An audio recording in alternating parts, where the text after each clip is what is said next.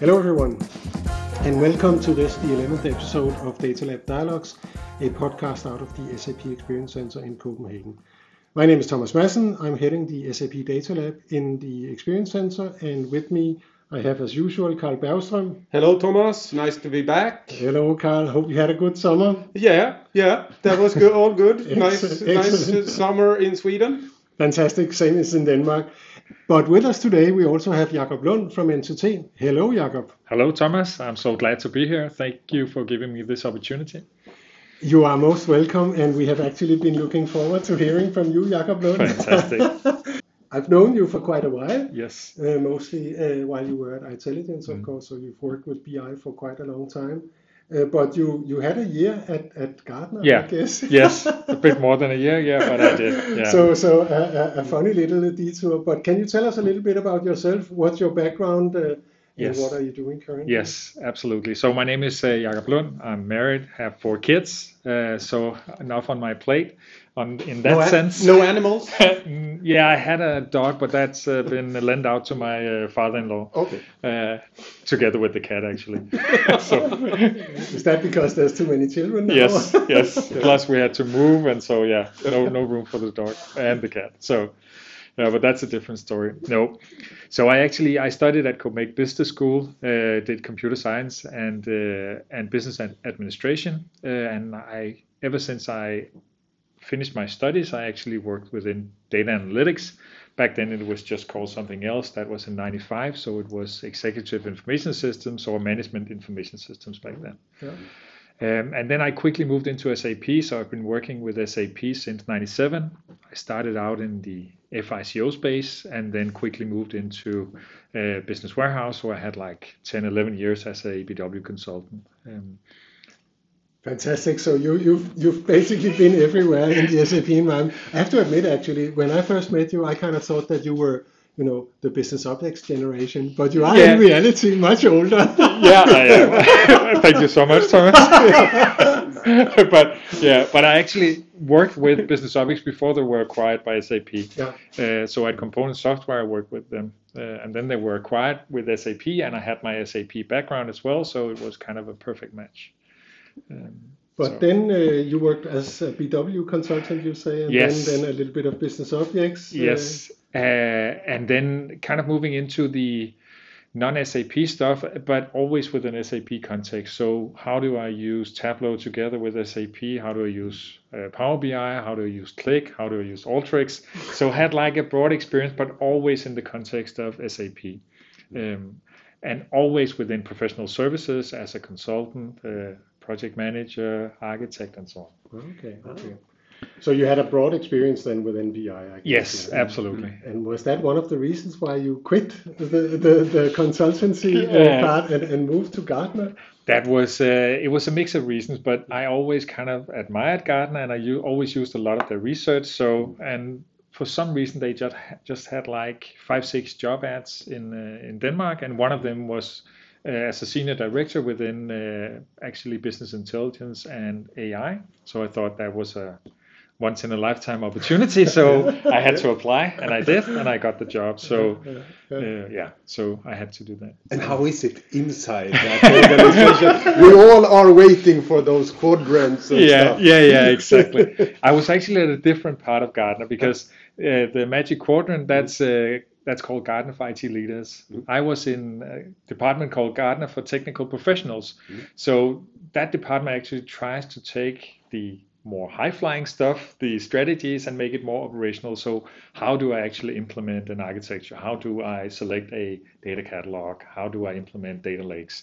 but on a more operational level. But yeah. But, but when you say high flying stuff, do you mean then all those uh, marketing things from the different vendors? You try to take that these visions that are coming from the market and and make it more concrete is that what you're saying or is the high flying stuff also generated by gartner itself or? it's it's not high flying but it's it's on a higher level and to give you an example gartner for it leaders outline the definition of a data fabric to a certain level and then Gartner for Technical Professional takes that definition and makes it more operational. So how do you actually approach implementing a data fabric? Which ah. tools can I specifically use to do that? So it's more operational, more tangible, basically. Okay. Aha, yes. So impressive. But we'll get back to data Yeah, yeah, for yeah, sure. yeah, Uh, absolutely. but but now you're back then Yes. at, at uh, NTT. Then it, it is then called Yeah, yeah, exactly. It used to be itelligence, and then Yeah. while I was away, it turned into NTT Data Business Solutions. Yes, and, Yeah. and, and why is that? That- or rather, let, let's not uh, dwell into that. But what are you doing now? well, um, NTT Data kind of defined four digital practices. The purpose of those are to go across the different lines of businesses, so CRM, HCM, finance, and so on, and try to make them more integrated so we can deliver to our customers in a more unified manner, basically. So mm-hmm. those four digital practices are one for Intelligent Suite or the Intelligent Enterprise. So that's all the ERP stuff, CRM, HCM, and so on. We have one for sustainability because that's what all clients are talking about now. Then we have one for process optimization orchestration. And then we have one for data analytics transformation, which is the one I'm responsible for. So, first of all, we have to cooperate the digital practices, you can say, in between us, but we also have to cooperate with all the different lines of businesses and NTT data business solutions, trying to not only sell an ERP project, but also include the data analytics components, the sustainability, can we optimize the processes, and so on. So, uh, yeah, end to end delivery to our clients, basically. But that, but I guess that's solution agnostic, or or is it In- mostly one or the other? we are mostly focused on SAP, but we also have quite a few non-SAP offerings, but that's mainly within, you can say, the data and analytics space. Um, whereas ERP, we don't implement anything else but SAP. Entity in a Nordic context. I'm coming Mm-hmm. Yeah, from yes, so yeah, my- yeah. I mean I live in Sweden and uh, work in Denmark, but Yeah. it's how how how is the distribution in the Nordic with NTT? I know it's a global company, Yeah. but uh, how how is that looking? It's you can say the majority of the resources are located in Denmark, and then uh, we have actually in Finland, Norway, and Sweden as well. But it's not as big as it is in, in Denmark. So the majority of resources are located in Denmark. But NTT data is that basically the same as Intelligent used to be, but now under NTT, or were you also merged with other parts of NTT when when that?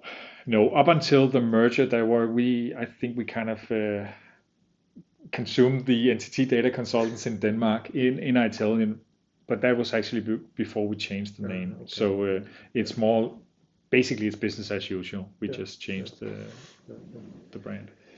But you're working in this data and analytics Yeah, uh, trans- yeah. uh, but but I, it's it's it, to me it sounds as if it's a little bit of strategizing. Yeah. Uh, so so not a lot of hands-on for you anymore. No, not No? anymore. Because actually, before uh, joining Gartner, I did a lot of hands-on. So especially SAP Analytics Cloud, which I followed ever since it was launched.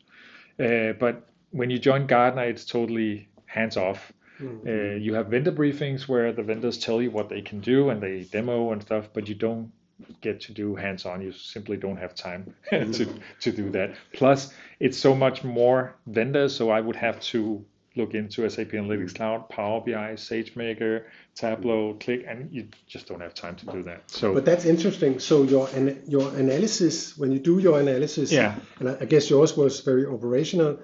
Then you do it based on the testimony from the vendors. partly, but mm-hmm. but also in large circumstances, it's actually more based on the dialogues you have with clients. Ah, so because part of your work is talking to clients, you do that up to I would say like 20 hours per week.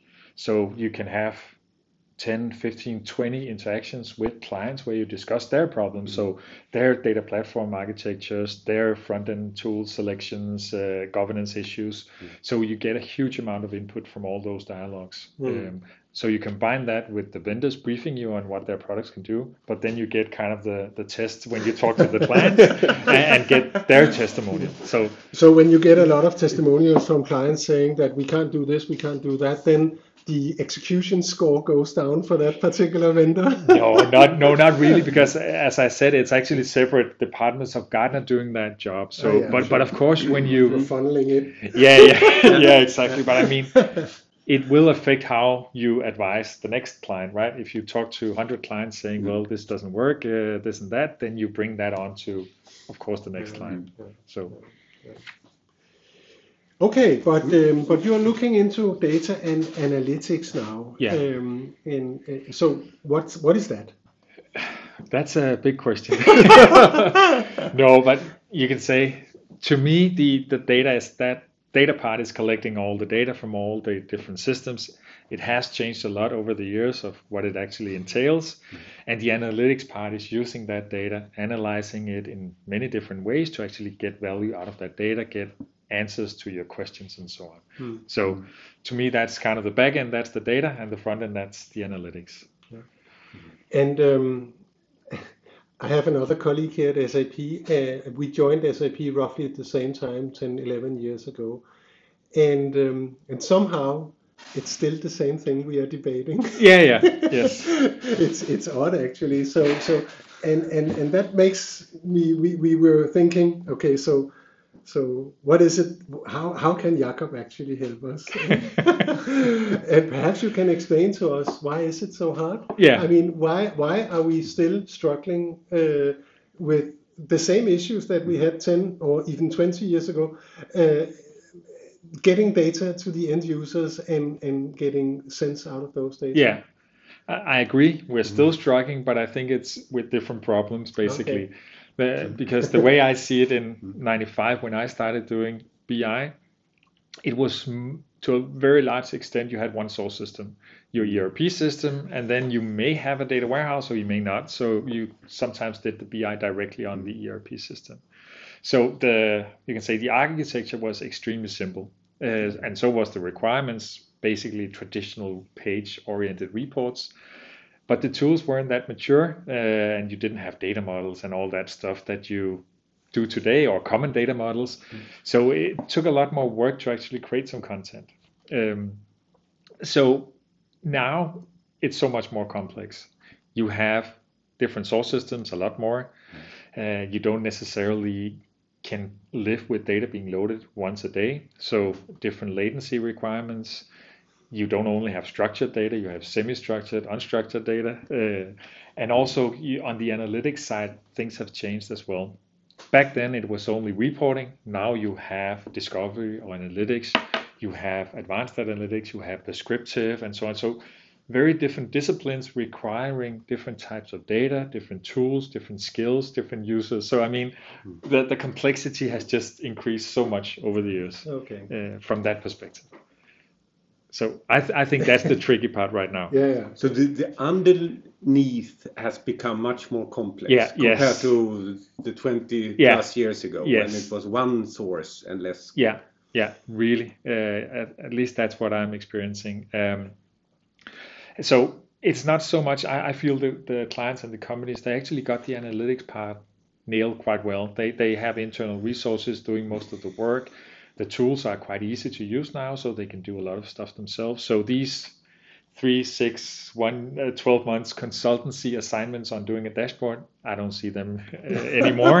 uh, so it's much more on the data side. So figuring out how to align all that data, uh, where to do what, basically, that's the tricky part right now. But to a certain extent, you did that also 10, 20 years ago. I mean, isn't that why the enterprise data warehouse concept was born? Uh, you know, out of a out of a wish to to assemble as much data from as many line of businesses as possible into one common data model, from which you can then do reporting. And I'm seeing sort of the same thing again in in I mean, both in and out of SAP that we are trying to consolidate a lot of information and and and we are struggling, uh, I guess, with this in the same way that we did back then. Or Yeah, I agree, but it's still it's because to me the data warehouse still has a place in an architecture, but it serves a certain purpose. So uh, Gartner has this matrix with uh, data uh, and questions and unknown and known. So the data warehouse is really good for known questions and known data, because when loading data into the data warehouse, you need to know the question up front basically, because then you model the data. You transform it and then you load it into your enterprise data warehouse. okay, so let's stop a, Yeah. a moment there. So Yeah, yeah. so known known questions No. and known data. Yeah. You said, Yes. and and and why is then the data warehouse good for that? As opposed to doing it with some other uh, way of, of, of modeling your things. It's because then you have modeled the data, you know the question, so you can model the data so it kind of fits the question basically. Um, so when you need to answer that question, you you have the data, the data model, and so on stored in your data warehouse to answer that question. But it's not as suited for unknown questions because, as I say, you model the data up front. So if you have a question you didn't know you were going to ask, then you have to remodel the data in the data warehouse, which is tricky and time consuming because it's often you can say it's tied up in a release process, info objects in, in BW and so on. So it's not an easy task to change that. And that's why Hadoop emerged at one point because here, Yeah. if I understand it, Yes. you dump the data and then you model it later on. yeah, exactly. Uh, so that that's the data lake is one answer, but there's also tools that allow you to load the data and then model it. Uh, load the data first and model it later. But the data lake is a really good example because there you do ELT, so you extract, load, dump the data, and then you model it or transform it. Uh, that poses other challenges because it's really hard to govern and so on. But that's uh, yeah, that's another issue. But that's well suited for unknown data and unknown questions because you have the data in the data lake, and then as a data scientist or doing advanced analytics, you can try and find what are the relationships in that data. So actually, you can say exposing connections that you didn't know you were looking for. Uh, so that's that's a good example, the data lake. In, in, in that context, Mhm. uh, working me uh, on, uh, on SAP and, and selling software, Yeah. we always get this question, more or less. Can you extract Yeah, yeah. the data? Yes. Does it add any value to, to extract that data out to the data lake, the unstructured? Structured data moves to unstructured, or is it just a. Why, why, why are customers thinking like this? I think it's they have different uh, views on it. So it's also very client dependent because some clients they just want to minimize the use of SAP basically and get the data out to somewhere. That could be a data lake very often. Other clients they they see they have the data lake, but they want to combine it with the data they have in SAP, and SAP is their strategic choice, uh, best fit. So they that's what they do. So there there are different purposes, but they're all trying to accomplish this common view on data, one way or the other. So moving data, that's one example. Data virtualization, where you put a layer on top of the, all your sources, that's another example. So you have different ways of accomplishing this common semantic layer or data catalog, whatever we call it. Um, Yeah, and but I think it's a good question you raise, Carl. I mean, my my, my feeling, my sense is that that um, that a lot of at least the customers that I am facing uh, is you know because it seems simple, just extract all of the things to one place Mm. uh, and then model it there. Then you have one environment, one technology, Yeah. uh, and a large set of data yeah, as opposed to sort of trying this virtual thing. yeah. But is there any benefit? I mean, yeah. So, so, so from a skills perspective, it might be a benefit to do it like that. But is there a benefit of doing this virtual thing where you leave data where they are and try to combine it? Yeah, absolutely. Because uh, one thing could be cost because you don't have to move the data physically, because that often incurs a cost. It's often cheap or free to move data into a cloud, but as soon as you need to get it out, it comes with a cost. Uh, so that that could be one uh, advantage. The other one is you have one layer where you can govern and secure the data. Uh, when you use data virtualization, it's also easy to kind of spin off sa- sandboxes, for instance. Just take a virtual copy of the data model, work with that, and then figure out how it should be, and then you can put it into production if necessary. So it's easier to put things in the hands of the users because they're not actually messing around in a data lake or in a data warehouse. They just have this virtual layer where you can. It's easier to control what they can do, basically. So it's much more agile, you think? Yeah, yeah, absolutely. Because uh, coming from my background, Mm-hmm. integration, I mean, first initial load is one thing, and then delta. Yeah, I- How, is that complicating anything in, in, in exporting, the, uh, or is that not uh, a topic in data integration? it is, but I mean, how should it, it is because you still need to handle it. Also, due to the vast amounts of, uh, you can say, the data volume, you, you need sometimes to have the, the Delta capabilities, but not always. Uh, but to me, it's handled, you can say, further down in the food chain. So it's between the source systems and the data warehouse, the data lake, whatever. But if you have this data virtualization layer, at least that's not an issue for for that layer. It's No, no, further it, down. it, it takes away that need for uh, you don't need to shovel. You look Yeah, down into yeah. the sources Yeah. and combine it. Okay, yeah, makes great sense. So, um, so let's uh, let's let's see. so it's still hard. yes, It's still hard, but it's hard on a higher plane. or at least from a different perspective. I don't know. Yeah, yeah. no, I mean okay, we have moved, uh, of course. I mean, I, I, I keep I keep telling my son. My, my son is, is coding a lot, Hmm? and he's basically he's doing JavaScript and Python and stuff like that. But that's still you you write a piece of code, you s- uh, uh, press return, and then another line of code. Yeah, yeah, yeah. It's the same thing I Yes. did 30 years Yeah, ago. yeah, yeah, that's true. but but he's doing so much more than I did, of course. yeah. but um, um, yeah, so so um, perhaps you, you mentioned it already, but, but is there any any any particular stumbling blocks that Hmm. you'd like to, to, to highlight when trying to, to to set up or make data available to the end users? Yeah, there is quite a few actually, but I, can mention some of them. Um, the first one I see is kind of this. If you see it from a technical side, it is basically still doing data management, data integration, data quality. So coming up with an architecture that spans this these hybrid environments, and hybrid in the sense could be on-premise and cloud, but it could also be SAP data and non-SAP data.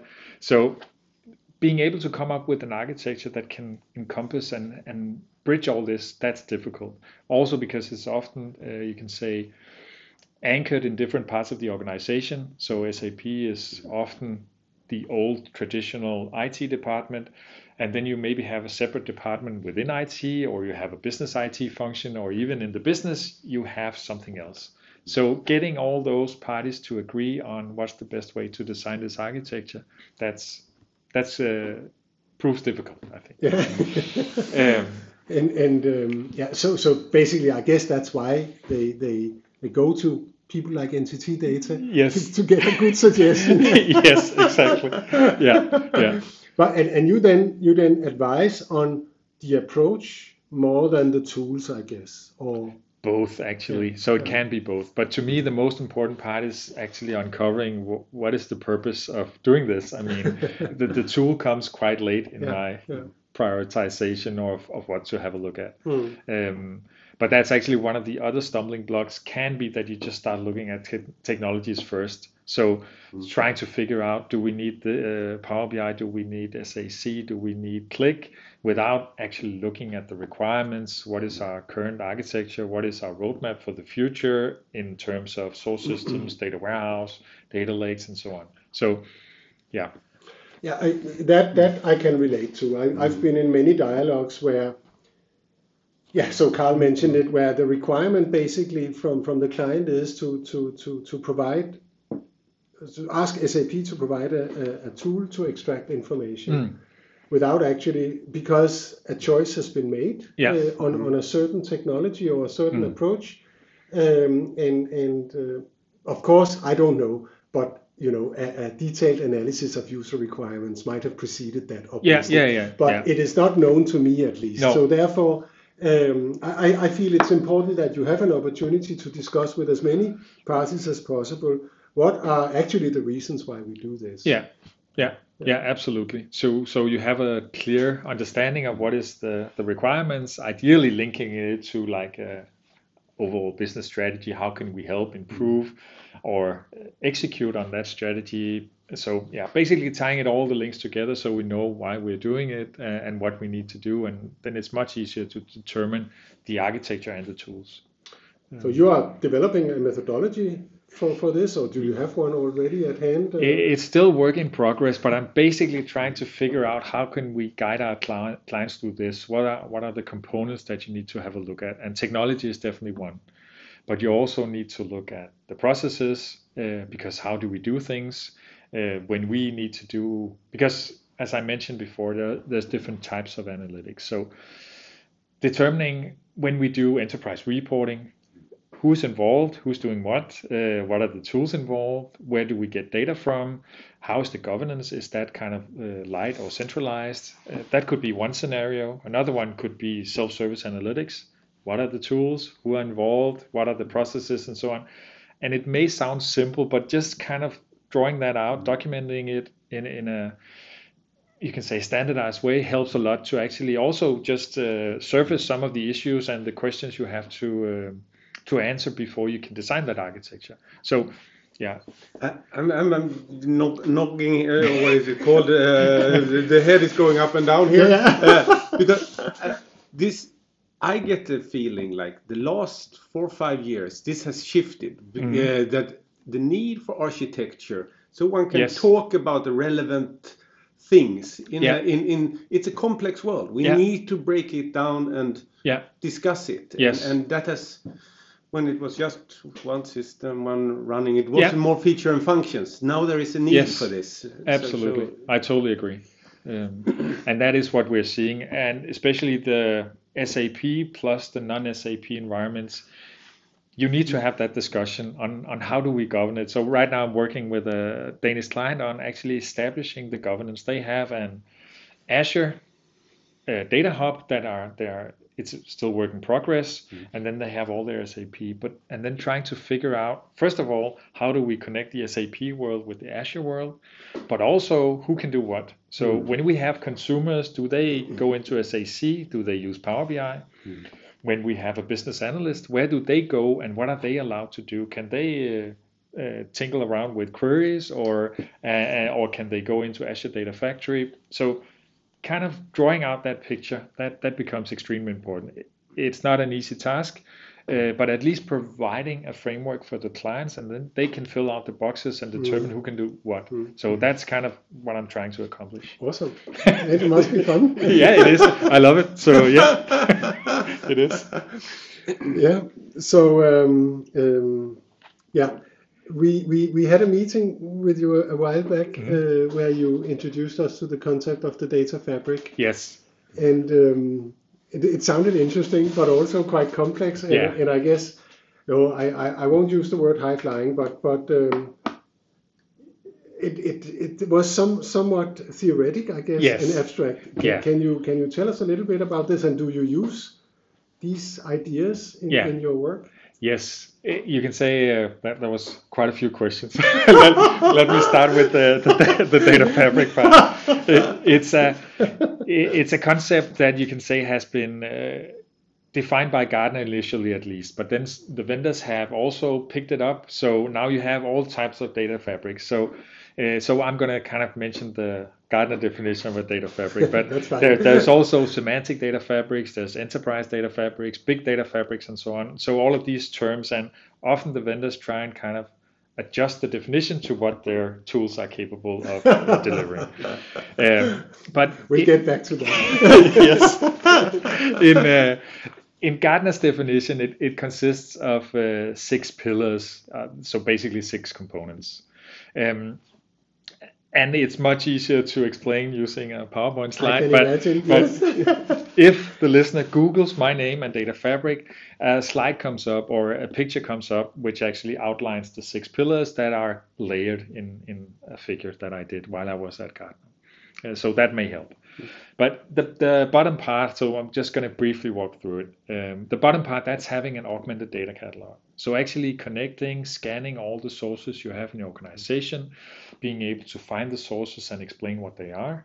Uh, and the augmented part means that you use AI and machine learning to help you curate all the data sources. So if you have customer uh, a customer entity in two different sources, the data catalogs tries to help you say, well, isn't this a customer, and then join it to the other entities you already have. but it doesn't extract data. It just sort of sets up some rules Yeah, exactly. to, to sort of understand those data. Yes, Yeah. and, and make them searchable ideally. So when the users need a data set, they it's kind of like a in some cases like a Google Google like interface. So you're saying I need to know about sales in this uh, region and so on, and then it's more or less transparent to the end user where the data come from. It, it may come from four different systems, but uh, it's provided via the data catalog. But there are many versions and, and flavors of data Yeah. catalogs. But ideally, that would be the case. So that's the first layer. The next one is knowledge graphs, which is also a, a concept of, of, its own. But in short, a knowledge graph is um, is a, an easy way to model real life entities. So a very simple example would be you had a customer entity and you had a product entity. Each of those have different attributes and you can say and then you can connect the two entities saying customers they buy products. Mm. And you can build out those knowledge graphs to be very complex. Um, you even have standard ontologies or taxonomies that you can download. So for financial institutions, you have a finance ontology that has all the common entities you normally see within finance. You have all the attributes and so on. So you can use those as template. The good thing about knowledge graphs is they're quite easy to understand for subject matter experts or for business users. So it's not like because you don't worry about uh, pri- primary foreign keys, uh, tables, fields, data types, whatever. You just model the data or the real life uh, as you see it using these entities. The best practical example of a knowledge graph is like if you Google Albert Einstein, you get get this kind of uh, biograph, short uh, list of what when he was born, what's he known for, and so on. That's basically Google using a knowledge graph to collect data from a lot of different sources and then expose them in this small uh, window. So it's a very upcoming technology, not only used for data fabric, but in general to have make it easier for business users to help model the data. Um, so that's the knowledge graph. So now we have knowledge graphs enriched with semantics, meaning that the business actually told us, help model the data, saying our customers, they have these attributes mm, and so on, yeah. they relate to these entities. Next step is to use that to create what Gartner defines as active metadata. Normally, metadata is data types, fields, text, and so on. But you can also have technical or active metadata that means you start combining uh, the traditional metadata with data like uh, explain plans or system logs or response times, all the data we can collect about how we use our data. Mm. We combine that with the traditional data in a model, and then we use AI and machine learning to help us predict how is data being used and how should I kind of change or adapt my data fabric. Yep. As an example, um, the uh, looking at the metadata, the response times, the data fabric can tell, well, you implemented a pipeline using data virtualization. It's not performing, so I, as a data fabric, propose that you move that into a bulk batch pipeline instead. It could also be costs, saying, well, you run this job at in AWS, but I can actually tell it will be cheaper for you to move that workload into Azure or into Google. So, and those are just examples. But that's the idea of a data fabric. Um, so initially you design your data fabric architecture manually, so to speak, and then you use the metadata, the active metadata, the AI and machine learning to help improve the data fabric. Got it. Yeah. It, sounds, it sounds awesome. That's like four of the pillars, so uh, there's still two left. Yes. Yeah. then you have self-service data prep, and kind of sandboxing environment and being able to deliver data in multiple ways. So not only bulk batch, but also streaming or via data virtualization, data replication, and so on. So delivering data in different manners, that's also part of the data fabric.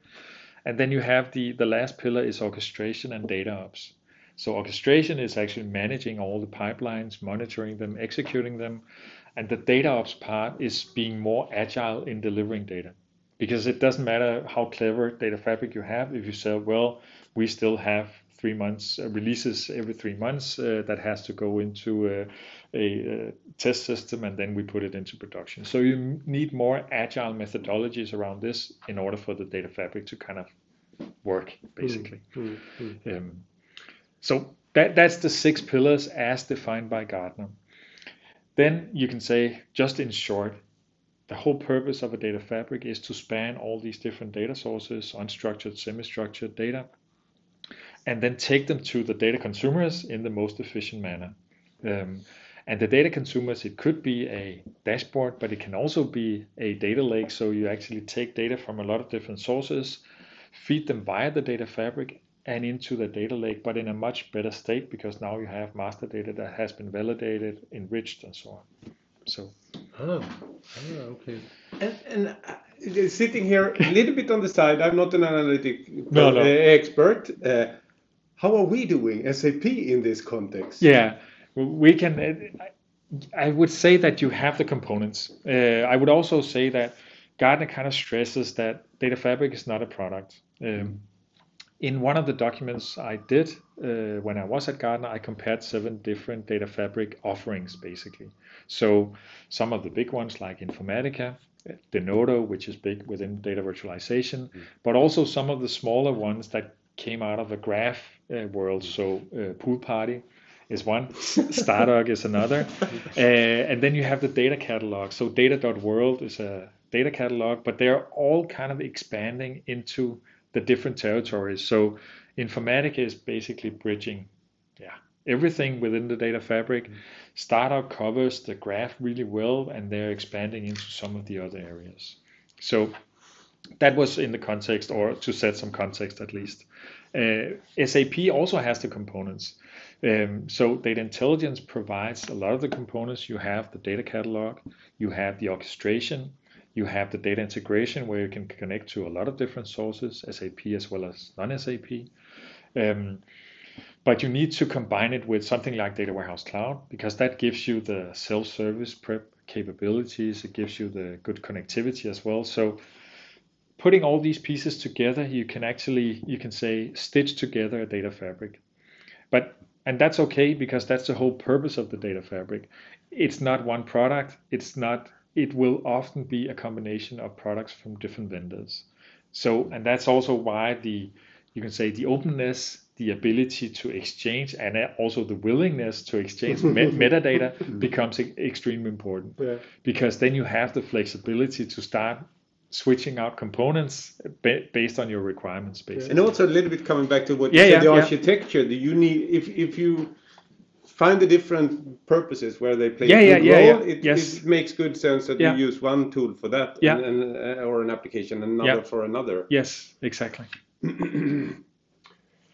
Okay, so so I kind of so data fabric is more of a orchestration pipelining It's tool or it's basically everything within data management, data integration. So cataloging the data, integrating them, but enri- also enriching storing them. them. or- Not necessarily. Some vendors do that, but not necessarily. It can't just pass it on to uh, a target. Um, So so uh, yeah, so in its essence, that's how I kind of interpreted you. yeah, The data fabric makes available to the end users data from different sources in a format that makes it trustworthy. yeah, exactly. So so I sense it's mostly you know pull uh, and not so much push In what?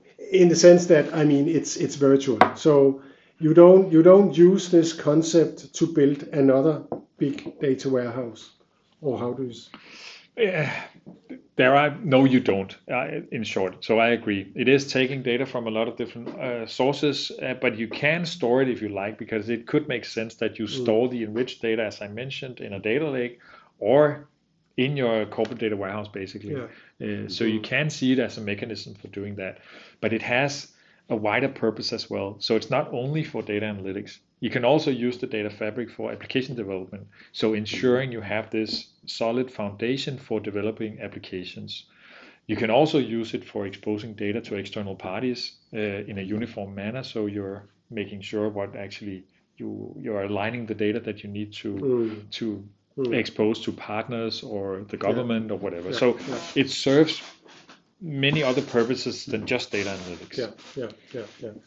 Got it. I guess a, a lot of us are talking about graph nowadays. Yeah, mean, yeah. the knowledge graph. So SAP is also, you know, mm, promoting SAP Graph. Yeah. It's it's in its infancy, Yeah, but but uh, but uh, moving along quite nicely, Mm-hmm. and will end up being sort of the knowledge graph for mm-hmm. SAP data for mm-hmm. developers Mm-hmm. Yeah. if they want, you know, a, a uniform interface into SAP data, mm-hmm. regardless of where this is yeah, located, S4, yeah, exactly. Ariba, whatever, then then that's that's the idea. Yeah. yeah, and that's cool because you have you you can say there are different formats, but you have like RDF format where you can define a knowledge graph and then you can query it using SPARQL. So you have like a fixed definition in defining the data model, plus you have a fixed query language basically. So uh, that's a really good move, I think. Yeah. yeah. Good. You mentioned there are different flavors of uh, of, uh, of um, data fabrics. Yeah. So if you were in product management in SAP, what would the flavor look like? What would you tone down then? Where would the money go? ah, that's a tricky one.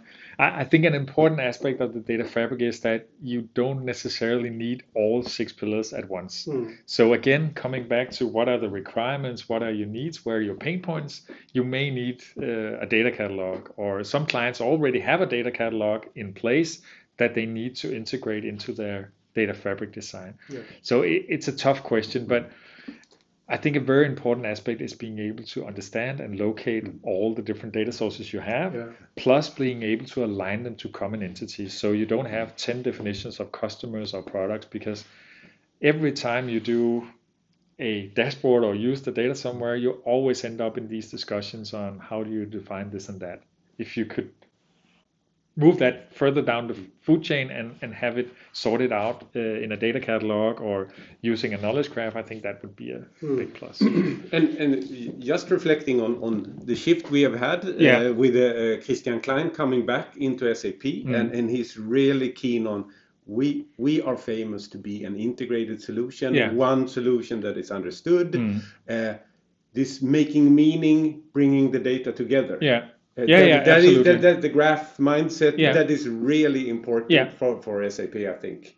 Yeah, no, no, I agree, And- Carl. and- Uh, I I always, uh, you know, when, whenever I, I see our our visions on suite qualities and, and how we want to, you know, for us integration is not just moving things from A to B. No. Uh, it, it is, you know, to, to have holistic integration across the platform. So from analytics purposes, lifecycle purposes, master data purposes, and so on. So so yeah. Yeah, I agree. And yeah, we- we have been on a on a historical journey where uh, great application has joined, but of different architecture. Now it's coming together. Has been doing so for several years, but but this is this is key. This is really existential for SAP. Yeah. Yeah, it is. Yeah, it is, yeah, I agree. but that's the application side, I guess. Yeah. Uh, uh, on the on on so so um, yeah. So so I guess we need to we need to find our data fabric concept. That's what you're saying. Yeah. but but uh, uh, there there was another notion you mentioned a, a while Yeah. back, data mesh. Yeah. In, in in what way? Because I know some of my colleagues are also you Yeah. know, playing around with that Yeah. that notion. Yeah. Uh, what does that entail? It, it's a big topic as well. Uh, it's uh, it was published on a website called ma- martinfowler.com where you can read about the data, data mesh concept. Uh, it was a lady called Zhamak Dehghani, something like that, who actually came up with it. She has like published two documents. One was the initial document on data mesh, and then she tried published another one, making it again a bit more tangible, operational. How do I get started? Um, to me, it seems like an extension of the data fabric. So, uh, because she has the requirement to have this common data platform that can be shared across the organization. But then she also talks about decentralization. So, instead of having all data processed and you can say centrally, she decentralizes the ownership and the task of actually enriching, uh, prepping the data, and so on to the different types of domains or entities within the organization. They should then kind of treat pro- or data as a product, so making it exchangeable via the different domains uh, through a common defined interface. So it has uh, a lot of governance aspects to me, organizational aspects and processes that the data fabric doesn't really, because that's more like a technical discipline, whereas the other one also has an organizational aspect. But a lot of clients are picking up on this data mesh uh, concept. So I, I got that question a lot at Gartner. So what's the difference between a data fabric and a data mesh? And you got used to answering it? Yes. I'm, I'm not uh, super sure that I got it No. fully. No, no, but, but I it- will listen to the recording afterwards. and maybe I didn't explain it. It's, it is pretty hard to explain, but yeah. Yeah, no, but it, but it, when, when you when you explained it, it kind of reminded me of another talk I heard the other day Mhm. about the concept of di- digital twins Yeah, and and how you make uh, you know entities the um, central objects. So here you say you exchange data among uh, among uh, systems, and Yeah. when you have a digital twin, instead of you know having documents that reflect where you are in a process, you have a digital twin or of whatever it is that, that you're doing. It could be a car. It could Mm. yeah, be yeah, a yeah, exactly. And then this this the digital twin is moving around Yeah, in in in the process uh, and among Yeah. those uh, uh, stakeholders that that have ownership Yeah. of this one. Yeah. So that, that's a that's a topic for my wife because she's actually an analyst with Gartner as well within Okay. supply chain planning ah, technologies, yeah, yeah. and they talk a lot about digital twins. Yeah. So I know there's th- three different kinds, whether it's like a component, whether it's a car, or whether it's like an enterprise digital twin that covers the entire exactly. SAP's role in all of this Yeah, is to to as I understand it from you, mainly to create structured data. Yeah, but a little But- bit more, I guess. yeah. Because uh, you can say SAP is a source system for all of this. Mm, but it it also the clients always have something else so that's on the one aspect the other one is actually processing structuring managing the data so the data management data integration part and i don't see that only as structured data because you will have a lot of different sources and that's that's also why data intelligence is capable of handling unstructured data as well so yeah you you already got that covered basically the way i see it um, but but I see the the importance of um, opening up to more types of users. So not only the technical users, but al- also having the business. As I said, the knowledge graph is one way of doing it because it's easier to understand for business users. Uh, self-service augmentation of users. That's another example. You already do this in SAC with Smart Predict, Smart Insights, and so on. That's a way of augmenting the users to be able to do stuff they weren't able to do five, ten years back, right? So augmenting. We have come a long way. Yeah, yeah, yes, absolutely. But that's extremely important, uh, as I see it. Before we round off, and, Yeah, and. I think we need to round off very soon. Is you you have mentioned you know structured and unstructured yeah. data on, on, on, on quite some time. Yeah, But um, I mean, unstructured data, I guess, needs to be converted to structured data before you can do an analysis on it. yeah, yeah, And absolutely. Is that what you mean by systems that can handle unstructured data? That they can uh, filter through documents? Yeah, and- exactly. And, then find the the right meaning. Yeah, exactly. So text analysis or things like that. Yeah, and building the the ontologies or the taxonomies around that, extracting meaning of those documents, and, Mm. and like a product like Pool Party is really good at doing that. Okay. So processing these unstructured data and converting them, or at least making them accessible as structured. Yeah. Um, So when you say unstructured, it's mostly documents. It's not so much images and stuff like that. Or, It can be if you need to. Again, then you're back to more maybe into designing an application that Mm. processes uh, videos, images, uh, sound recordings, whatever. That's the unstructured part. So, and we're doing that at NTT Data as well. So, uh, especially when it comes to sustainability, it's really important to be able to pick up different data from uh, different sources. So, sensors uh, at the farmers. Uh, yeah. what are they feeding the animals uh, yeah all that kind of stuff um, becomes important so integrating all these kind of uh, unstructured data is yeah is also a, a requirement going forward yeah Fantastic. Yeah. fantastic. How, how do you keep up with all this? Because I mean, I- I'm sitting here and really get. Uh, how, how, do, how do you go about this? Yeah. Can you get some coaching to those who are eager to get? No, it's because you just had a job where 20%, no, was Yeah. it 50% of your time? no actually more like yeah 50% yeah yeah So, so Yeah. 20 days. Yeah, yeah, uh, yeah, exactly. 20 hours. yeah yeah a week yeah I, I should say listening to podcasts but i actually haven't gotten into that yet uh, too much but no but it's i mean the, the talks i have with clients not only at Gartner but i, I talked to like 300 350 clients while i was at Gartner uh, but also in my day-to-day job just talking to danish nordics clients because all of our clients and i mean clients in general they're actually quite far ahead in adopting new technologies planning a common data platform um, rolling out uh, new technologies governance and so on so i get a lot of uh, inspiration from that um, and you can say conferences, webinars, vendors. I talk to vendors like SAP, uh, so I get inspiration. Uh, LinkedIn. Uh, yesterday, I, I, signed up for a hands-on Snowflake uh, seminar, uh, virtual of course, but just so to get some some feel on what it actually is and what it can do. Uh, so. Yeah, sure. I, I, I see those also, and I have ambitions of participating. Yeah, yeah. But it, I never really get around to doing No. it. It's, I, I, I admire you for, Yeah, for being able to actually. I signed up. I haven't done it yet.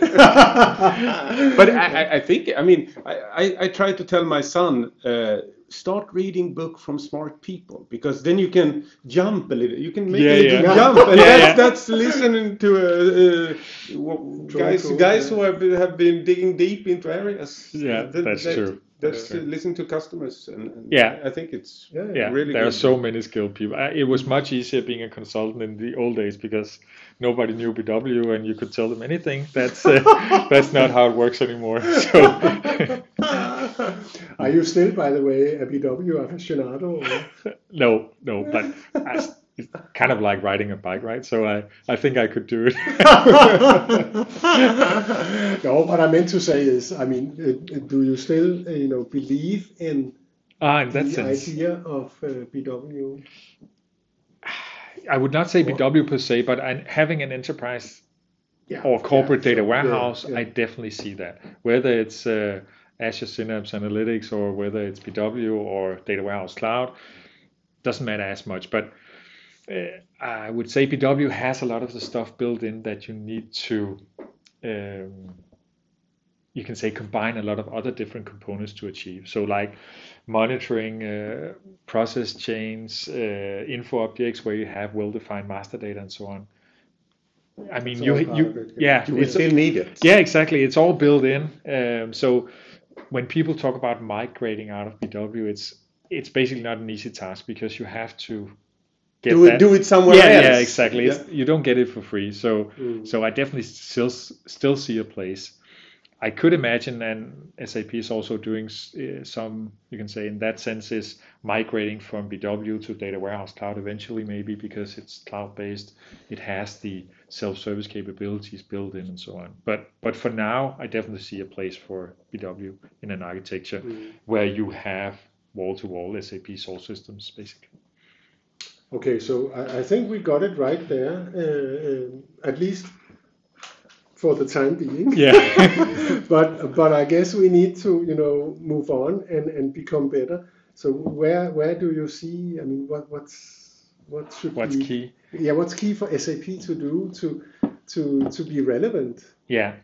Um, I would say kind of maybe embrace the fact that hybrid is the new norm. So you won't be able to kind of push out uh, Microsoft or Google or AWS and just have SAP wall to wall. Uh, You need to be able to coexist uh, and exchange data with all these uh, other, you can say, vendors or solutions out there. So embracing that and being able to support the clients in achieving that vision of having a hybrid environment, I think that's extremely important. Yeah.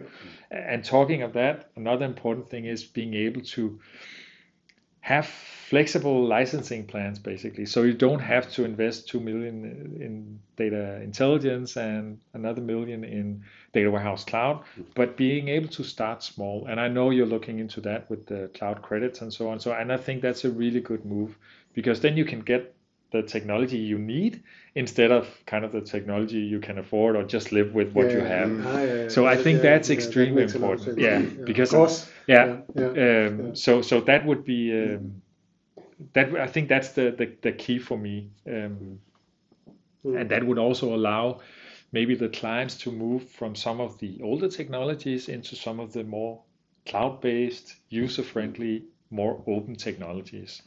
Uh, because to be honest, SAP has a rumor of being uh, kind of proprietary, keeping data tight, uh, not allowing it to move, and that has changed in some of the new tools. So, yeah, No, but, but I mean, I, I, you are right. I mean, that's that's uh, in, in in in some cases uh, uh, that's the perception I sense our clients has that, Yeah. that we are making an effort to protect the data. Yeah, And yes. It's it's not really so, but uh, but uh, It was in the good that that is perhaps uh, the perception that is Yeah. out there, and we need to acknowledge that, Yeah, of yeah, course, and, yeah.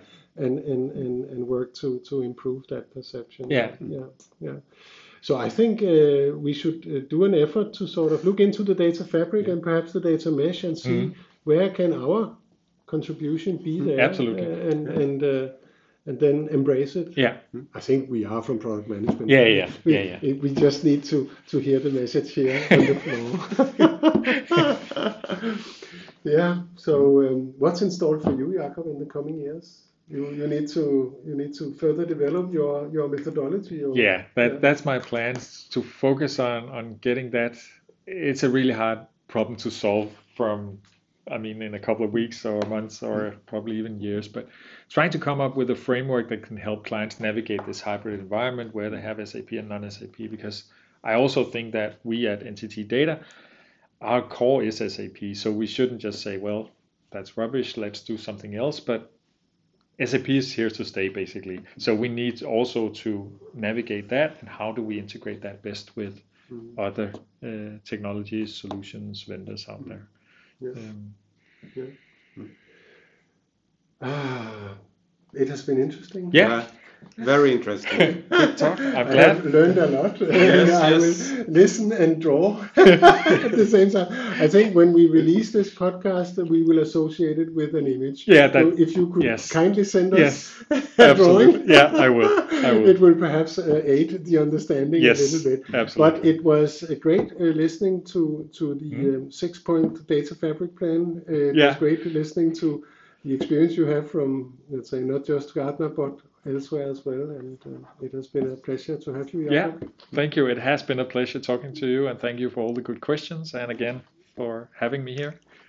One last point. Yeah. Uh, um, uh, is it okay if uh, we, uh, you know, put your email address on on Yes. the podcast? Yes, please and, do. and may people use it? Yeah, absolutely. Feel free to write. But as I said, I get all the inspiration from the clients. Uh, Yeah. And actually, the best SAP teacher I had, Don Gosnell in the US, uh, who taught BW, he never been a consultant. He never actually had his hands on BW. He just learned it by reading the books and then he got all the questions from the students that's how he so he never kind of had been on a project but he know he knew all the stuff from all the mails he got And So- maybe LinkedIn as well. yeah, yeah, absolutely. LinkedIn. yeah. And for a small commercial break, uh, we also have our conferences at NTT Data coming up on September 30th in uh, Tivoli Congress Center. Uh, it's free to participate. So uh, Physical? Physical as well as virtual. So you can you can choose. But Hybrid. yeah, but I hope most of the clients will show up physically. So I will show up for sure. Yeah, yeah, Thomas, I have kindly been invited to do Yes. a 20 minute pitch on, on one of our key solutions, Data Warehouse Cloud. Yeah, I'm looking forward to that. Yeah. I hope it will be. Uh, I a will kiosk join that- and see this. yeah, so please sign up for that. Uh, yeah, Great. Yeah. Uh, thanks again, Jakob. thank you. It was a pleasure. yeah. Thanks. This was the 11th episode of Data Lab Dialogues, um, a podcast out of the Experience Center in, uh, in Copenhagen.